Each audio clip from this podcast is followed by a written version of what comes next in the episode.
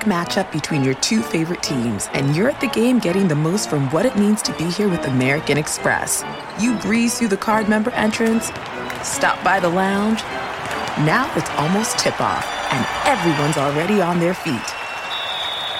This is gonna be good.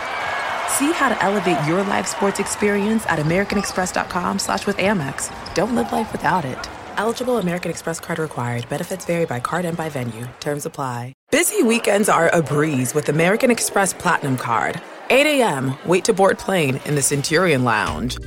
Much better. 2 p.m., grab seats for the game. 6 p.m., book an exclusive reservation with Resy Global Dining Access. Right this way. Because the American Express Platinum Card offers access to the Centurion Lounge, must see live events, and exclusive reservations at renowned restaurants. See how to elevate your experiences at AmericanExpress.com slash with Amex. Don't live life without it. Terms apply.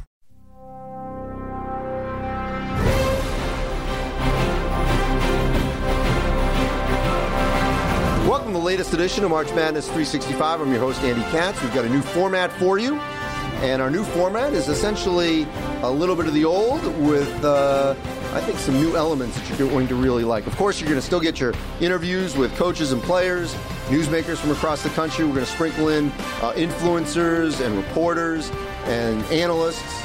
Uh, we're also at the back end of the podcast going to be hearing from Chad Aycock from Turner Sports and March Madness. He's going to come at me and challenge me on some of my predictions and really bring the analytical side to the podcast. We're also um, going to have our rankings and our lists that we do every week and headlines at the top. And certainly as we get to games, you'll hear more of the, site, the, the essentially the sounds of the week with some of our headlines. At number one, Washington's carrying the torch for the Pac 12. Oregon advances to the Pac 12 championship game for the fourth time in the last five years. There's been a shift. The power in the Pac 12 has shifted to the Northwest. Uh, Washington consistently recruiting at an elite level, top 10, top 15 kind of recruiting classes. Oregon tends to reload on a consistent level. The Ducks won the Pac 12. They got to the Sweet 16. Washington won the regular season. I don't see that changing. I think Washington and Oregon are now the power center. Used to be UCLA and Arizona. It's now Washington and Arizona. All right, let's get to headline number two for the Pac 12 this season. Steve, my pleasure to introduce uh, Mick Cronin as our new head men's basketball coach here at UCLA. Here's how I spell fun W I N. Offense, defense, win. You heard there Mick Cronin being announced as the UCLA next head coach. That happened in the offseason. He replaced Steve Alford. It was an exhaustive search. He wasn't the first choice. He knows it. It was clear. They went after some bigger names. But look, they got someone that will make sure this team defends who's a winner. Okay, those are two things that were lacking at times from UCLA. Consistency of winning. Mick Cronin has won for years at Cincinnati, and he always defended. His team's always defended. So he may not be the first choice. He may not be the sexy choice, but I think Mick Cronin will eventually win at UCLA, and he has to because not only does UCLA need it, but the Pac 12 needs UCLA to be an elite program in the Pac 12. All right, let's get to our third headline in the Pac 12. The team that we have right now at Arizona, you know, it's 17 and 15. The depth of your team is always challenged in college basketball, and uh, that was our Achilles heel. All right, look, this is a critical season for Arizona. There's no question about it. You know, the other headline that I didn't mention at the top, because we don't know what's going to happen, but yes, there was a notice of allegations that went out to Kansas and we'll wait and see what happens. We don't know if that will jeopardize or change the season for Kansas.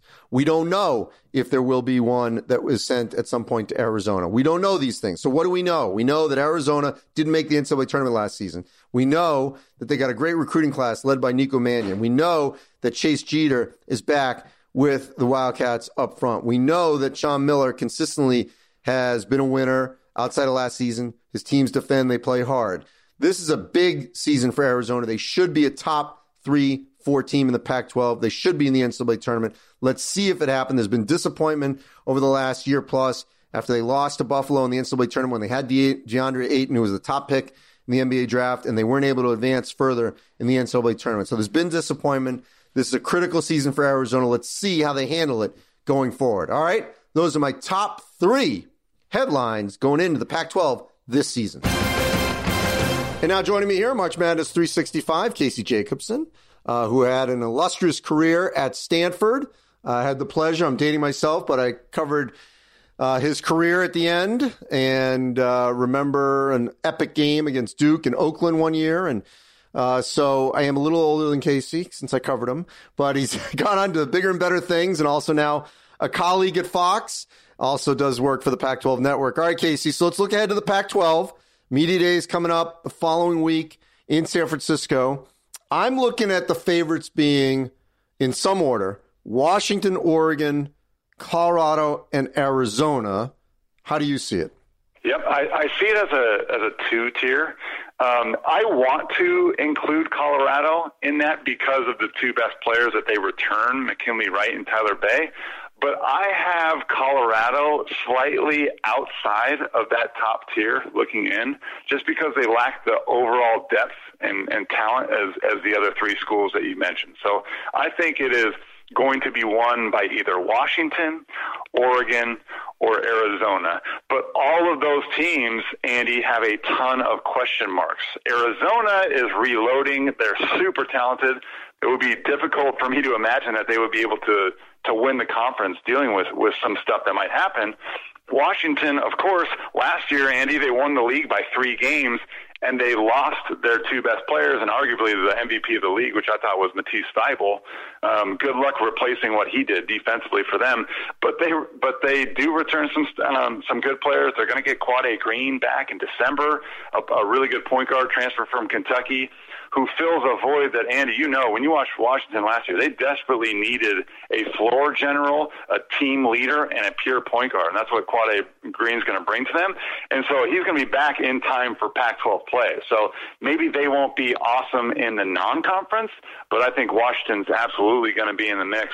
And then Oregon, Andy, I'm super excited to see Oregon, but I absolutely have no idea how all of these pieces are going to fit. So, but th- those are the top three teams. They have the most talent talent. They have good coaches, um, so I give them the nod. And then Colorado, if they can get another guy to step up, maybe Evan Battey, um, uh, the sophomore center is now going to be a junior, steps up a little bit. Uh, D'Shawn Schwartz, if he has a good year at the wing position, maybe Colorado can contend with those uh, other teams, but I, I don't see it. I just see them as a very good team, but not one that's going to uh, have a chance to actually win the conference. Yeah, I think we're going to learn a lot about them in the non-conference. They don't have a great schedule, but it's games they should win.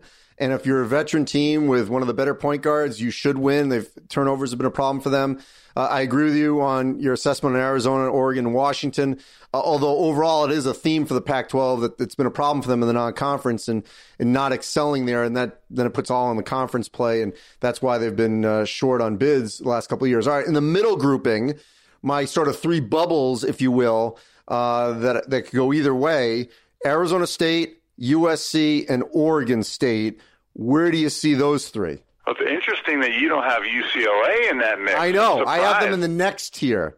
But you know, make the argument. Make the argument. Yeah. So I, I respectfully disagree. I think UCLA deserves to be in that second mix. Look, they have some really good pieces returning. And I know they lost Jalen Hands and Moses Brown and Kris Wilkes, who were really talented. But uh, with all due respect to those guys' talent level, those guys were not about the team. They were about how can I possibly score and put up stats so I can move on from UCLA the guys that they have remaining and some of the guys that they're getting back, like uh, Shaquille O'Neal's son, Shareef O'Neal, uh, Tyger Campbell, the point guard that they were so excited about last year before he tore his ACL, I think uh, maybe a week before the regular season started.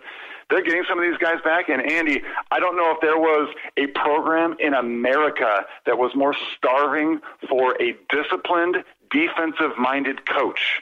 And now they have Mick Cronin. I think uh, we can um, do another separate podcast on the debacle that was their coaching search yes. last summer. But I think, Andy, I, I think they landed on a fantastic fit. What they need, I don't know if Mick Cronin is is a top ten coach in America, but I do know that he is exactly the kind of guy that I would have hired for UCLA if if they would have called and asked me.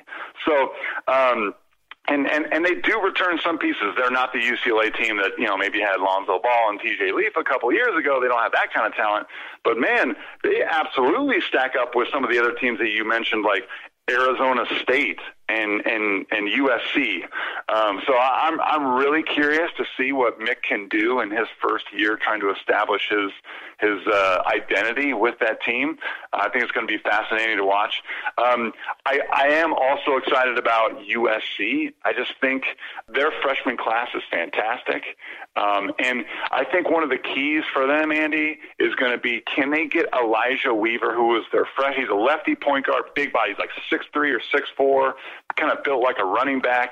If he can limit his turnovers and become the playmaker that, that head coach Andy Enfield really needs, they, they've missed uh, when Jordan McLaughlin graduated a couple years ago. They really missed his steady play at the point guard position. And you know as well as anybody, you you can't be a consistent team if you don't get consistent production on the offense and defensive end from the point guard position.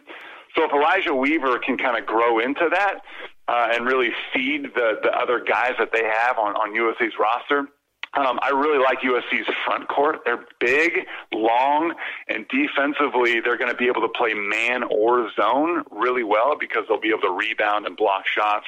Um, Onyeka Okongwu is, is another guy that I don't think a lot of East Coasters really know about. Andy, he's he was a freshman on that Chino Hills team when Lonzo Ball was a senior, and they went undefeated.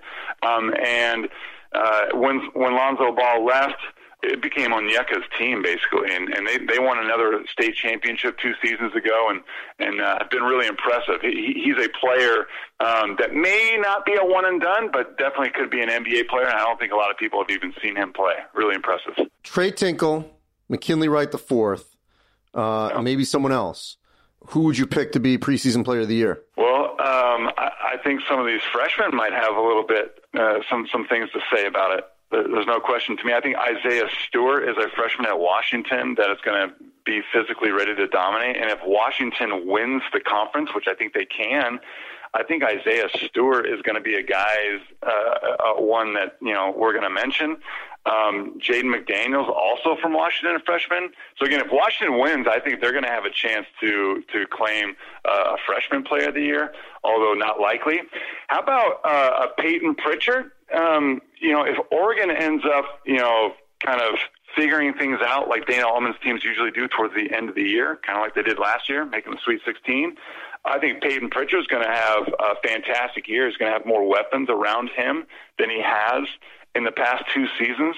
He's a senior um, as well. So, um, but there's no question to me though that the the best uh, statistical player is Tres Tinkle. But I don't care about that, Andy. I, I never go into a season uh, thinking, all right, this guy's going to average 20 points, eight rebounds, and four assists. That's really impressive. That's about what Tres Tinkle is probably going to put up next year. But he does, I want to put it into context, and I don't want to be a hater, but you got to put his numbers into context. Oregon State uh, has not had a point guard. Uh, basically, uh, since Gary Payton II graduated, which was the last time that, that Oregon State made the NCAA tournament, 2016, when he left, Tres Tinkle and Stephen Thompson have basically shared point guard duties. Anytime they get a, a rebound on the defensive end, they enter the offense. They they have full autonomy to do whatever they want, and because of that, Tres Tinkle gets to shoot, handle the ball, and make more decisions than any wing or forward on the entire West Coast, maybe outside of Rui Hachimura. So he's going to put up a ton of numbers. But Andy, if Oregon State can't finish in the top three, then it's not a conversation worth having to me. So these individual honors, although fun to talk about, I love it.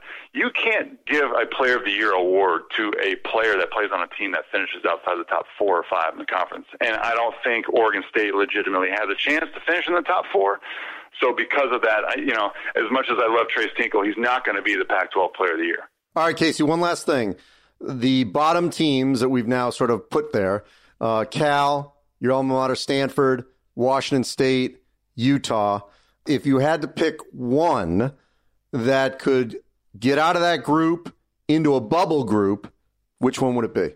Well, uh, you know, uh, recent history would tell you that Utah should be that team. Like they always outperform. I believe it's the fifth straight year, or for five, the last five years, uh, Larry Krystkowiak's teams have finished ahead of where the media has predicted them.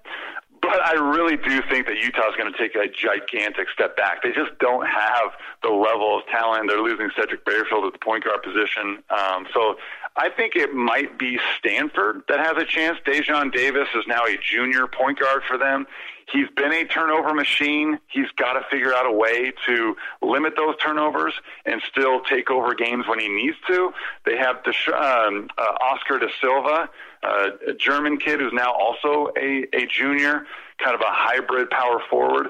They need those two guys to lead them. If they do, I think uh, Stanford has some talent and some experience that some of those other teams do not. Casey, always a pleasure. I know I will see you soon. Thank you. Andy, you're the best, man. Have a good one. All right, before we get to Arizona State head coach Bobby Hurley, it's time for the hashtag Katz Ranks segment of our podcast. In keeping with our Pac 12 theme, I'm going to rank my top 10 players in the Pac 12 this season. Now, this ranking is based on experience, who I think is going to have a major impact. Some of these guys are freshmen. That's why I was a little reluctant to put them at the top. So here we go. At number 10, a veteran player for Colorado, Tyler Bey. At number nine, this is getting into my freshman section, Onyeka Okongwu from USC. He's going to have a major impact inside. He's going to be an anchor player along with Isaiah Mobley for Andy Enfield and the Trojans. At number eight, remember that heralded freshman class for Oregon, CJ Walker. At number seven, Nico Mannion from Arizona. He's going to be the anchor, the lead guard for Sean Miller and the Arizona Wildcats. Another freshman. Stay with that trend. Go up to Washington for number six and five. At six, Jaden McDaniels for the Huskies. At number five, Isaiah Stewart for Washington. The, that tandem is going to help Washington, I think, win the Pac 12 regular season title. At number four, we go back to the veterans. Remy Martin from Arizona State. He's going to lead Bobby Hurley's squad to another NCAA tournament berth. At number three, Payton Pritchard from Oregon, one of the candidates for Pac 12 preseason player of the year. Came back to play with a host of newcomers and some transfers like Anthony Mathis, transfer from New Mexico. At number two, Tres Tinkle from Oregon State. He may lead the Pac 12 in a number of categories this season and a Pac 12 preseason player of the year candidate. In fact, he may be named it by a number of people. But I'm going with my choice for the Pac 12 player of the year, McKinley Wright, the fourth of Colorado. At number one, the top and most important player in the Pac 12, because if Colorado is going to get to the NCAA tournament this season, it will be because of McKinley Wright. He's at number one. So that's my rankings of one to 10 top 10 players this season in the Pac 12. And now joining me here, March Madness 365, Bobby Hurley, the head coach of Arizona State. And Bobby, two years in a row, first four in Dayton. Uh, I had some fun in my uh, pre preseason bracket and put you there again. Uh, so on one side, I got you back in the tournament. The other, I said, "Oh, why not? Three years in a row." Should so, get a time. Should get a timeshare. I know. I know. Yeah. the first four presented by Arizona State. Um, all right. So I've got optimism for your group. I talked to Remy Martin, as you saw, great kid. He just shaved the beard. He had the James Harden look. Uh, you've had practice has started this week. Where is your level of optimism with this group in terms of a team that can compete near the top of the Pac-12 and get back to the tournament? Maybe not just in Dayton, but obviously a little bit higher up. Yeah, I think that the thing that I like the most about this group is that it's it's now we have generated a couple of classes that have have had successful seasons, and there's uh, you know a developing culture and an expectation of you know winning a lot of basketball games and and playing in postseason, getting to the NCAA tournament, and you know we return you know five of our top seven from last year, and and three of those guys are are, are juniors now that have played in two NCAA tournaments, and Remy Martin is, is the leader, and but also uh, you have Romello White inside, who's had a you know a great off season, is in the best shape that he's been in since uh, he's been here.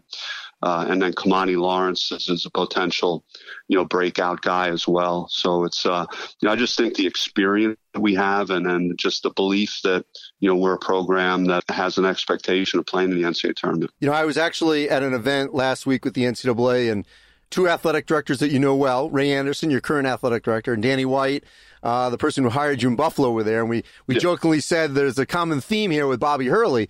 Uh, and they both spoke obviously very highly of you and your work ethic and all that. And Uh, when you look back at your head coaching experience, when you look from, you know, getting that chance at Buffalo, putting in your time, and now the opportunity you have at Arizona State, uh, what are you most proud of to this point? I just think that, you know, the most rewarding thing for me has been being able to pass on everything, you know, that I've experienced. And, and it goes back to growing up with the game and uh, learning, you know, the game from my dad and, you know, and then uh, obviously experiences at Duke and then the playing experience of, of having won national championships and played in the NBA and and the path that it takes to get there. And and then you know to have a chance to coach with my brother. So using all these experiences to uh, to have an impact on the guys that I've coached and and just seeing now for years as a head coach former players that are that are playing professionally all over the world and uh, and the relationships that you have with those guys. And uh, and so I mean that's been the greatest part you know of, of being a head coach. And you know, just the whole process, the whole journey now for this team is exciting because this this group will only be together for this year, and you know, what can we accomplish uh, this year as a group? You know, the other thing that's interesting about Arizona State, I was talking to Ray about this, is you guys actually did it sort of the reverse. A lot of times you need to win first and then create a buzz, social media and all that. And yeah, the curtain distraction, which sort of had a life of its own prior to you guys being successful. And now it just gets amplified even more. Uh, how would you sort of judge the way things have changed in terms of the game experience and the buzz around your program and, and how it's now a happening to go to games in Tempe? Yeah, I mean it's been unbelievable. It's it, it was so good the last two years, and I think it started non-conference run two years ago and just upsetting Xavier and and Kansas on the road and some of those big wins we had and getting to number three in the country and just our fans just showed up and they were like you know we got to see what's going on. And you know we were a fun team to watch really exciting team could put points on the board so we were an entertaining team and we've been able to to carry over you know into last year to to have Kansas again number one in the country on our court and deliver and and win that game. And and then to, to finally break through at Arizona and beat Arizona at our place. So our fans now have been able to taste that. So it's exciting. You know, my first year, Andy, when I was here, it was probably 60% Arizona State fans, 40% Arizona fans in our in our uh, home game, and uh, it's about 95-5, or was last year. So that's uh, that's been the progress that we've been able to make. Just people are really interested in what we're doing. Yeah, I mean, you have experience of this. I mean, when you would play Duke and Carolina, very difficult for Carolina fans to get in Cameron, and, and yep. vice versa uh, when the game's at Carolina. I mean, you want to build that. You want that to be the case.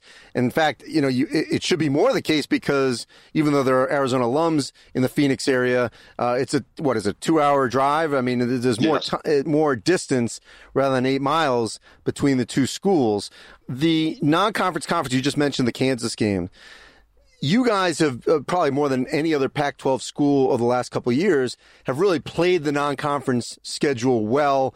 And then once you get into the Pac 12, that's where things have gotten a little muddled to where you've had mm-hmm. to sort of scrap and claw to get into the tournament. How, how, do you fix that? I just think we have to try and avoid the games that you lose that you can't afford to lose, and that's uh, you know we've been we were impacted by just across the board not having you know our best non-conference as far as the Pac-12, and so we would be going into those games in league and almost feel like if if you lose to Cal, you know, you might be out of the tournament, you know. So it was a lot of pressure for a power conference to know that, you know, you had to win certain games or or you would pay a huge penalty for it. And I think, you know, our game after Christmas was an issue for us, the Princeton game, and that hurt us uh, after, just after we had beaten Kansas and. Uh, which is always a dangerous game after you let your guys go home for a couple of days um, to try and get them grounded again. And uh, get them to respect Princeton the way they needed to. And and then we had another one of those games uh, was Washington State at home where we were really flat and you know didn't play our best. So you just can't afford to lose those games if you're if you're in a league that is not viewed as being you know having a great uh, r- rating. You know just because we didn't handle our business collectively in the non-conference. But I think that's a point of emphasis amongst our coaches in the Pac-12 this year is to try and get off to a fast start in the non-conference. Bobby, how do you how do you channel your intensity? Because clearly you coach with a lot of emotion, but there are times when you got to keep it a little bit in check. I mean, it's always a fluid thing, and it's always kind of a feel thing for me, and and what what our team needs. Uh, you know, I was probably as composed as I've ever been in, on the sidelines when we were at Kansas two years ago because uh, just had tremendous confidence in what our players were doing, but also I knew that it was such a hostile environment and I needed to to be more stable for them. But it's kind of uh, really depends on on what the game offers and and and I kind of play it by feel. And if we can't pick Arizona State, who else would you say heading into this season? I won't have you pick ASU. Uh, do you do you anticipate will be those teams that you're going to be chasing? you know, I think that there's there's seven teams or you know maybe eight that, that have the potential to to really have a strong season. And uh, you know, nothing is for you know we can't take anything anything for granted just because we've had two great uh, non-conferences and two NCAA tournament appearances that we're destined to go. We got to prepare for it and work for it. Um, I'm ducking your question. I don't want to single anyone out, but you, you look at teams like Colorado that really bring almost their entire team back and have that experience and really good guard play and the things that are important to winning. And uh, and then you've had the traditional you know powers in our league. Uh, you know, Oregon has has really reloaded, and you know Arizona has a tremendous recruiting class and thought they overachieved and were very well coached for, for what they had last year. So, I mean, I, I think it's going to be pretty balanced and, and, and, it's fairly wide open, though. And of course, Washington has a great recruiting class as well. Absolutely. Yep. Missed them. You're Last right. thing, Bobby, I'll let you go. Uh, you you know, you definitely sweat a lot. You're intense. You lose the jacket early. Why not just come out with no tie? I never understand why even bother with the tie. You know, I, I, that's a good question, Andy. it's it's something to to, to think about uh, and, and, consider. Um, I because uh, you end up I'm loosening really... it you know, it's around your neck. I mean, uh, I'm a big believer in for if you're going to be an intense coach and you're going to be really screaming and yelling and getting down in the stance and everything, you don't need your, you know, your throat constricted like that. I mean, what's the? No one's going to judge you if you don't have a tie on. The only thing I'll say, Andy, is if if there is a real stressful moment out there where, you know, I could always go to t- removing the tie, you know, and you know, if you if you have no jacket and and no tie, then I mean, there's nothing that I I could really remove if I needed to to That's take true. it to another level. That's true. That's true. We don't need to have you coaching an undershirt. Yeah, yeah. You look good though, uh, Bobby. I appreciate it. Thank you. Yeah, no problem. Great catching up, Andy. Take care. Now let's bring on Chad Aycock, who runs our social platforms for all things March Madness and uh, like me, probably watches more college basketball than anyone. And throughout the season, here on March Madness 365, we're going to bring Chad on to help us look ahead to the upcoming week. That'll happen obviously once we start playing games, but uh, for these purposes, as we go into media days and conference themes uh, over the month of October. And so we're going to get into some predictions. All right, so Chad, what do you have for us this week? All right, Andy. Since we're doing a conference preview show, I want to look way ahead to where the Pac 12 is going to sit in March. Look, I think we're both expecting a better showing than what we saw the last two years out of the Pac 12, right? You know, 2018, they only sent three teams dancing UCLA, Arizona State. They both got bounced in the first four. And then we saw a, a pretty good Arizona squad led by DeAndre Ayton. They just got rolled by Buffalo. 2019, kind of a similar situation. The regular season champs, you know, they only earned a nine seed Washington. Oregon, the only reason they got in was because they stole a bid after winning the conference tournament, and, then it was Arizona State's turn uh, to get rolled by Buffalo. So shout out to Buffalo for really dominating the Pac-12 lately in March. Uh, but needless to say, it can't get much worse for the Pac-12. So Andy, let's just break it down into tiers, and I want to start with your locks to make the dance in 2020. All right, so this could be somewhat controversial, only because uh, I am putting a lot of stock in the Pac 12, having a little bit of revival. And so I've got Washington returning as champs, an unbelievable recruiting class uh, led by Isaiah Stewart and Jaden McDaniels. The zone is working very well for Mike Hopkins. Uh, I finally think this is the year for Colorado. Uh, I don't know if they're going to finish second, but I think they'll finish somewhere in the top four. McKinley Wright, the fourth, uh, one of the better point guards in the country that's not received a lot of national pub. Tyler Bey is back, and and Tad Boyle has got this team that's been close, and I think they get across the threshold.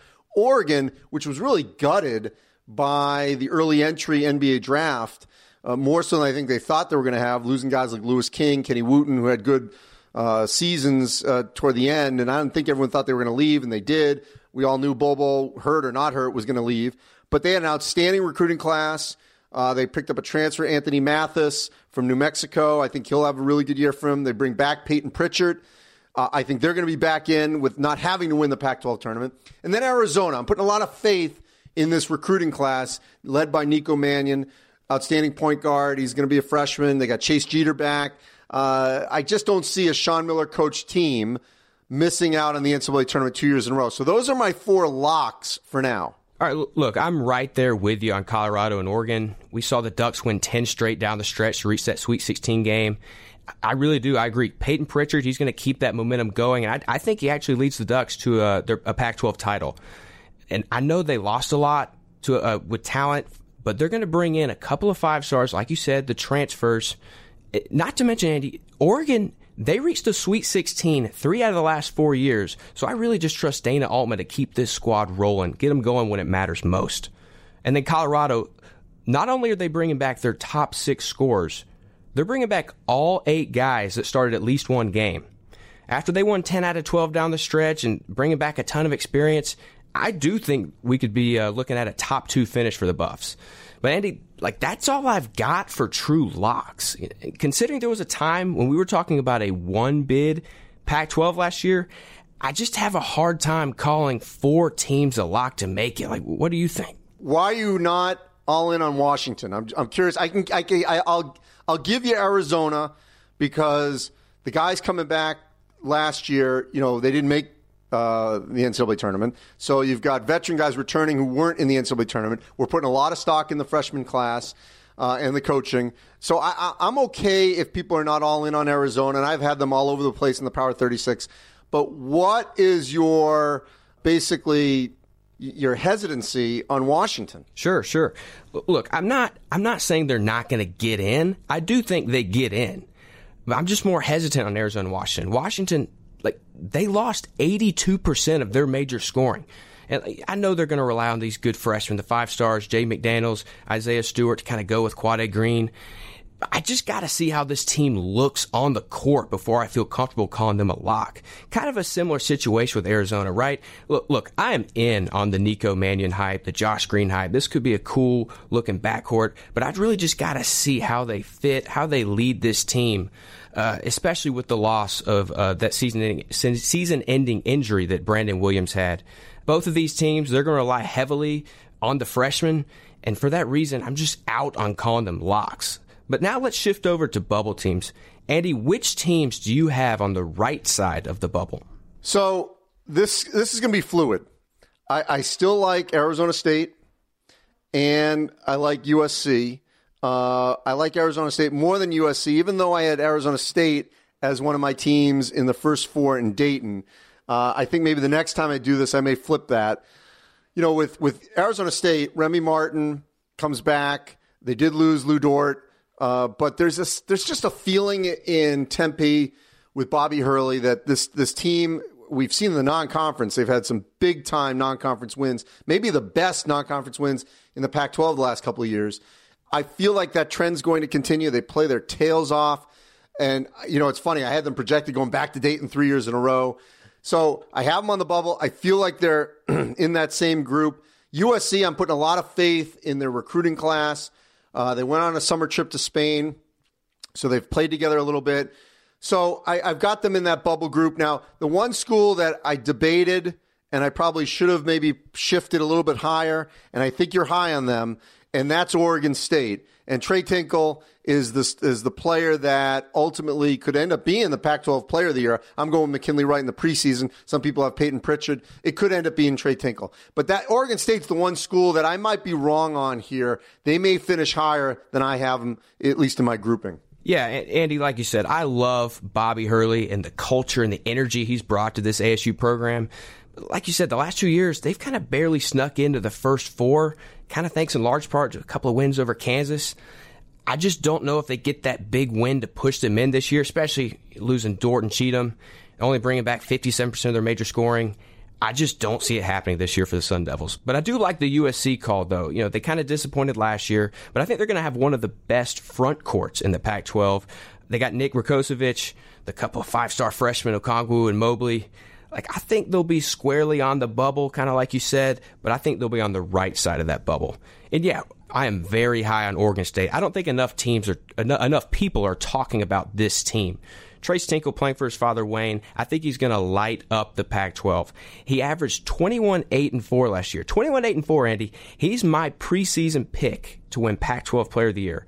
And on top of that, they're bringing back Kylor Kelley. He's the big man. He's the rim protector. I don't think a lot of people realize he finished second in the country with 3.4 block shots per game. They're bringing back an upperclassman, upper, upperclassman squad, 74% of their scoring adding a 6'10 transfer from BYU, Payton Dastrup. I just think they find a way to sneak into that bubble discussion and get in. Look, I, I agree with you, I, and I probably should have put them a little bit higher.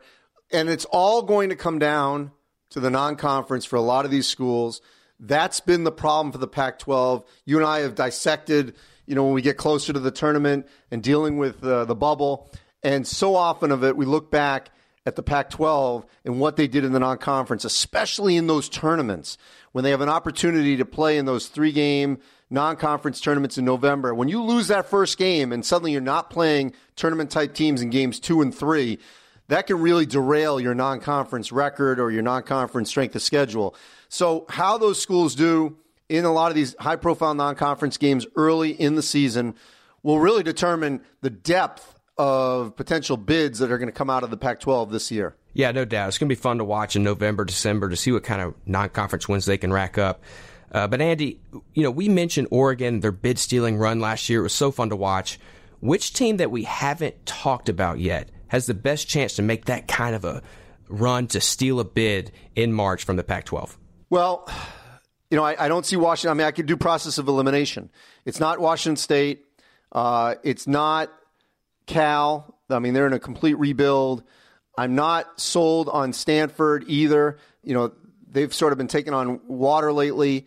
You know, I guess the two outliers that that consistently um, are better, or, or well, let me rephrase this. Utah is one to school that tends to overachieve. So if we're looking at one that could get better over the course of the season, uh, I would put Utah in that grouping. And then you can never have a Pac 12 discussion and not mention UCLA. I mean, UCLA, obviously under Mick Cronin, they're going through a rebuild as well.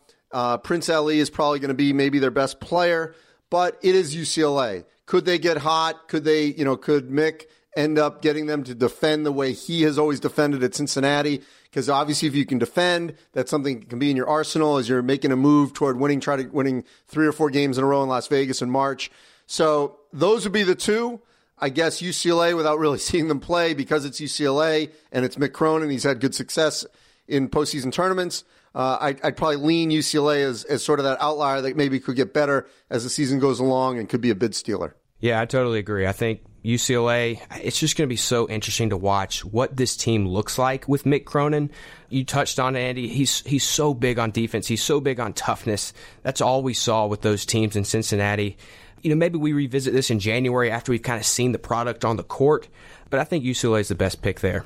All right. So every week and during uh, the month of October, we're going obviously going to go conference by conference with Chad. But uh, Chad's going to add, you know, a, a, good debating partner for me about teams and players and trends uh, on the backside of our podcast here on March Madness 365, so you can get a little bit of Chad. And obviously, Chad, as I said at the top, leads our coverage, which has been phenomenal on March Madness on all our social media platforms. We're dominating the space. Keep coming back, uh, whether it's Twitter, Facebook, Instagram. We've got it all for you. So this will wrap up this edition, our sort of reformatted edition of March Madness 365. We got so much for you, certainly as the season tips off at the Champions Classic on November 5th at Madison Square Garden, where me and Chad will be there for that unbelievable tip off event that's really been a great uh, tip off to the season the last couple of seasons. So you can find this podcast wherever you download your podcasts, of course, on iTunes and on all our social media platforms on March Madness, on Twitter, on Facebook, wherever you get your podcast. Make sure you download March Madness 365. Thanks for listening. you're getting the most out of being at a game with American Express. The card member entrance, the lounge, and now tip-off. See how to elevate your live sports experience at americanexpress.com slash with Amex. Don't live life without it. Eligible American Express card required. Benefits vary by card and by venue. Terms apply. When you're an American Express Platinum card member, don't be surprised if you say things like, Chef, what course are we on? I've, I've lost count. Or, Shoot that, shoot that! And even, Checkout's not until 4, so... Because the American Express Platinum Card offers access to exclusive reservations at renowned restaurants, elevated experiences at live events, and 4 p.m. late checkout at fine hotels and resorts booked through Amex Travel. See how to elevate your experiences at americanexpress.com slash with Amex. Don't live life without it. Terms apply.